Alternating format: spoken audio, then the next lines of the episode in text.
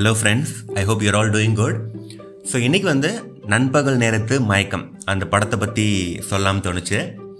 So Lijo Jose பெலிசேரி இந்த படத்தை direct பண்ணியிருக்காரு. இந்த படத்தில் வந்து த லெஜெண்டரி மம்முட்டி சார் நடிச்சிருக்காங்க. அப்புறம் இன்னும் பல பேர் நடிச்சிருக்காங்க. ரம்யா சுவி ரம்யா பாண்டியன் பூராம் நமோ நாராயணா சார் நிறைய பேர் இதில் நடிச்சிருக்காங்க. இந்த படம் பார்த்தீங்கன்னா கதை என்னன்னு கேட்டிங்கன்னா கேரளாவிலேருந்து ஒரு ஃபேமிலி ஃப்ரெண்ட்ஸ் சேர்ந்து ரிலேட்டிவ்ஸ் சேர்ந்து தமிழ்நாட்டுக்கு டூருக்கு வராங்க.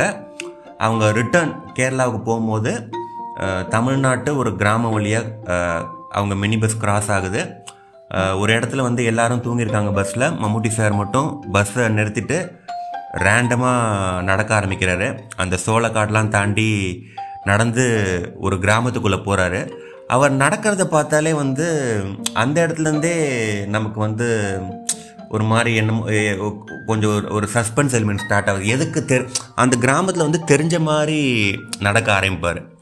ஆனால் அப்புறம் பார்த்தீங்கன்னா தமிழே தெரியாத மம்முட்டி சார் வந்து அங்கே போய் எல்லார் கூடயும் தமிழில் பேசுவார்.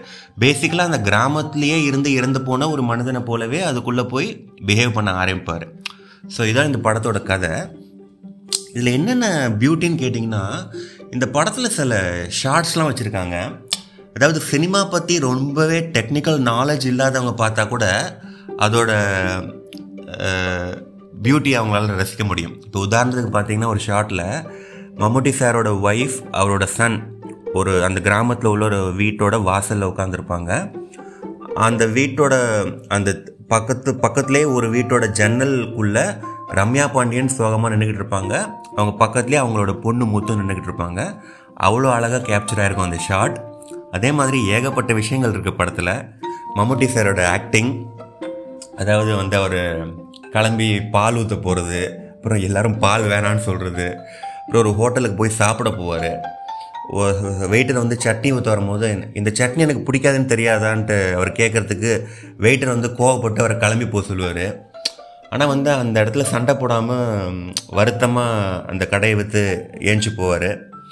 ஸோ இந்த மாதிரி அப்புறம் இந்த பார்பர் ஷாப்பில் ஏற்படுற அவருக்கு அந்த ஏற்படுற அந்த ரியலைசேஷன் கண்ணாடியை பார்த்தோன்னே ஸோ நிறைய அழகான விஷயங்கள் இருக்குது படத்தில்.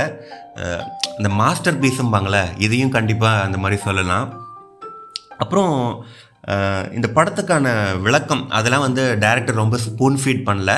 அதை நம்மக்கிட்டே வந்து விட்டுடுறாரு. நீங்களே அதாவது இது வந்து ஒரு சூப் அதாவது இது வந்துள்ள ஒரு அமானுஷ சக்தியாக இது வந்து ஒரு ட்ரீமா என்னங்கிறதெல்லாம் நம்மளோட கற்பனைக்கே விட்டுறாரு. ஸோ அந்த வகையில் டைரக்டர் வந்து ஸ்பூன் ஃபீட் பண்ணல. ஸோ ரொம்ப நல்லா இருக்கு கைஸ் படம். நெட்ஃப்ளிக்ஸில் இருக்குது பாருங்கள் வருத்தப்பட மாட்டீங்க. Thank you guys